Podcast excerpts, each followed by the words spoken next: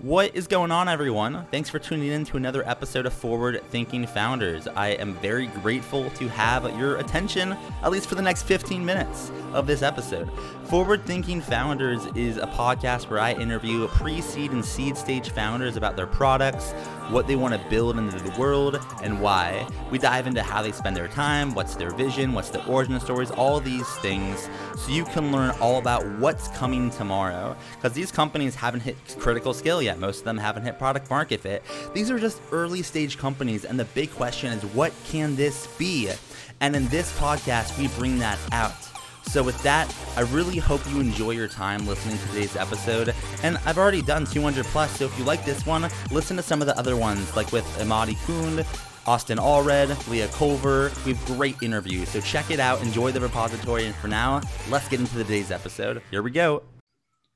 All right, how's it going, everyone? Welcome to another episode of Forward Thinking Founders, where we talk to founders about their companies, their visions for the future, and how the two collide. Today, I'm very excited to be talking to Alex Emanuel, who's the co-founder of 1v1me. Welcome to the show. How's it going? It's great. Thanks for having me, Matt. I'm excited to have you on and learn more about what you're working on. For people that haven't heard of your company, what is 1v1me? Uh, so 1v1me is a mobile app where you can play your favorite creators or your friends in video games for money without paying any fees. So walk me through. Someone heard about this for the first time and they wanted to try it out. Uh, mm-hmm. how, how does it work? Um, you know, user experience wise, can you walk me through how, how, what that looks like? For sure. So um, basically, your mobile apps, you'd have to download us from the store. Um, the app is actually invite only. So in order to get into the app, you'd actually need to either get to the front of our waiting list, which you can do by sharing our waitlist link out to your friends, or you can get an invite code from somebody who already has access to the platform. Uh, and once you get in, basically, you'll be able to see all the public matches that either creators or other people on the platform have posted. Um, you'll be able to watch matches as they're going live, uh, going on live rather, uh, and you'll also be able to DM people and challenge them directly through our messaging feature. Walk me through a little bit about why did you decide to start this? Uh, you know, what's the origin story for One v One Me?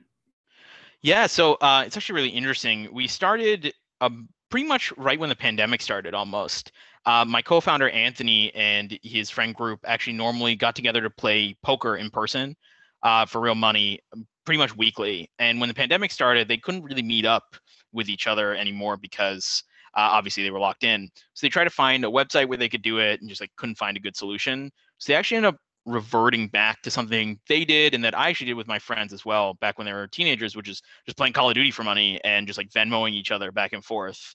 Um, and they actually got like super into it, built like spreadsheets and stuff to track stats and did all this stuff. Um, and he messaged me. We had tried to work on a few things before and just let me know, like, hey, I think this could be a really good idea for a platform, uh, make this a lot easier. So we basically ended up just like putting up a landing page and just like talking to as many people as we could, just like scouring Discord servers, trying to look if anybody's doing it already. Um, we did find a bunch of platforms that had already been created but what we also found was just tens of thousands of people who were just using Discord servers and um, a bunch of other like forums in order to do this. And when we we ended up just talking to as many people as would talk to us, and we talked to them basically, they all told us a couple of the same things. One was uh, they hated paying fees on this stuff, especially when they're playing with their friends. Uh, some of the platforms out there are charging like 20% per wager. So if you're playing for 100 bucks, 20 bucks right out the window, just gone. Uh, and the other thing was a lot of the people we talked to were content creators and just people were trying to become pro players and they just hadn't gotten popular enough to monetize their audiences to really do it full time. So they were kind of playing tournaments and wagers as a way to bridge that gap. Um, and yeah so we ended up getting a bunch of traction with them. Uh, we launched a beta and just like things kind of snowballed from there. I'm curious actually to, to dive into the last thing you said. Like when you when you decide you want to start a company and you you, you put something out there, it's hard to know what actually to spend your time on. Um, like, like mm-hmm. are you going to work on this or that? Going to grow, raise money, build a product, you know, eh, fix this admin thing. How do you know in the early days, or even today, like how do you know what to work on every day when you wake up? Um, and, and how does it change over time if like you're open to sharing? Oh, for sure. Yeah. I mean, so one, I think it changes all the time, uh, especially in the early days. It's just like priorities shift. New, like any new piece of information you get is just like a huge change to the information that you have. So early on, what we were like really diligent about, we wanted to make sure, unlike some of the other things that we had worked on, we like built out a bunch of stuff and then nobody wanted it. we wanted to be really diligent about let's make sure that this is like a really solid idea that people care and then let's invest our time in. So that's why we like ended up building the landing page first and then just honestly talking to people. Our feature set and believe it or not like our whole product was just vastly different when we really first started uh, and just talking to customers and getting more information about like why are they doing this? What's motivating them? Really digging into that and building those relationships helped us to get a lot of information there. Um, and then ultimately now it's just we're trying to understand okay what's the like long-term strategy for what we want to do? What do we need to do to like get those stepping stones? And what are like the real north stars we need on like some we work on like a quarterly basis but like what are the north stars we need there? And just be really really diligent about okay if we're going to work on this thing is this going to help this one metric that we're working against and if not it's like it's a great idea let's put in the backlog but we're just going to cut out anything that doesn't help us to grow and uh, kind of on a, on a, on a different level, there's a lot of people listening that may not know what's going on in the industry. Like they're hearing like, oh, like making money off of ga- games, right? I, I, maybe not this audience, but just to, can you mm-hmm. kind of just give an over overview of what's going on in the market? Not necessarily a whole history lesson, but like what have you seen in, in the market, and where do you think just the market specifically is going in regards to gaming and making money making money off that? Yeah, so I think um, it's really interesting to look at companies like FanDuel and DraftKings. Um, a couple years ago, you look at them, they were like obviously they're fantasy uh, apps where you can make money playing fantasy sports. And they're like really niche ideas like five years ago. And now you can go buy a FanDuel or DraftKings gift card in like every 7 Eleven in America. Um, I think really similarly in gaming, it's as those products and as products like Robinhood have really democratized access into like investing and really um, this type of financial like actions, um, it's kind of permeated into the gaming space as well.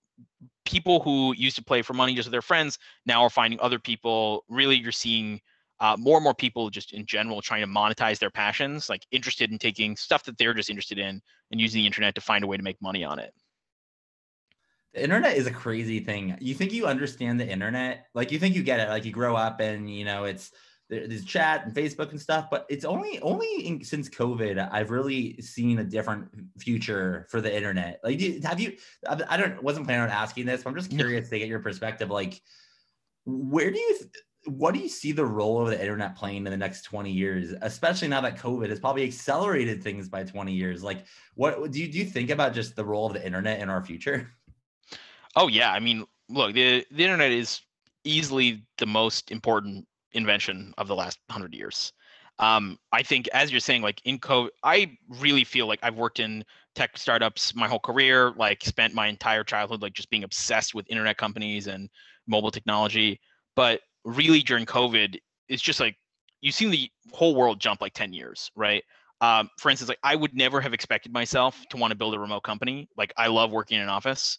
Um, but honestly, because of the internet and like tools that have gotten made because of the pandemic, um, we're looking at making our company fully remote all the time forever in the future, right? Is I think that what'll happen is you're going to see one migration of people changing. Like you're going to see uh, all these people who are concentrated in these major cities now going to move into more livable areas, have like really spread out a lot of the wealth that's been concentrated so much geographically. Specifically, I think will be really interesting. Yeah, I, I, you know, I've always been based in Phoenix. I've never, I've never lived anywhere else, and I've just been kind of like living on the internet for a while. And I just like, um, I love, I just, it feels great that like it's more normal now because I was kind of a weirdo for for, for a so, but it's all good. It's all good. It's normal life now. So, lo- looking out for the future, not of the market, but for your company specifically, what do, what do you see? You know, 5, 10, 15 years from now, what's your vision for 1v1 me, and, and you know, what direction are you rowing in? Uh, for sure. So I mean, ultimately, as I said, really what we're trying to do is we want to build a way for everybody who's really passionate about gaming to be able to make a living there. Uh, right now, I think that opportunity is really limited to only select few. Um, we want to start with like people who want to go pro and creators, but eventually really expand that into amateur players, even the fans of these creators, like give them all ways to be able to monetize this passion. We have a few things coming down the pipeline um, to really help do this, but ultimately in the future, how we see ourselves is kind of like the Robinhood or the public of the gaming space, really democratizing access to professional and like monetized play uh, and building like a really great experience around it, just blending the finance and the gaming side of things. And then in order to make that a reality, you know, and make the vision come to life, you'll need some help. It takes a village to make a startup work. So my question for you is how can the forward thinking founders community help? Are you fundraising, hiring, looking for players, partnerships? You know, how can we assist? For sure. Yeah. Uh, we're actually just about to close our pre seed round. Uh, that is going to get announced soon. Um, but really, with our launch, we're, we've just got approved by Apple. So we're going to be in the store in the next uh, week or two. Right now, we're just on test flight. But part of our launch strategy is really working with these creators, just great gaming creators and creators of all types. Um, so if anybody knows any creators or gamers that would be interested in a product like this, we'd love to chat with them and see how we could work together to help them make some more money. And then for my last question, if someone wants to learn more or check this out, can they where can they find on the app store or the internet? Do you do a website, social media, email? How can they get in touch? For sure. So you can uh, check out our website at 1v1me.com. Uh, we're also at 1v1me on Twitter. Um, we're going to be launching the App Store in the next week or two, um, and we'll be announcing that on Twitter as well when it is live. Cool. Thanks so much for coming on to the podcast. I really appreciate no, thank you, Mitt. Yeah, appreciate it as well.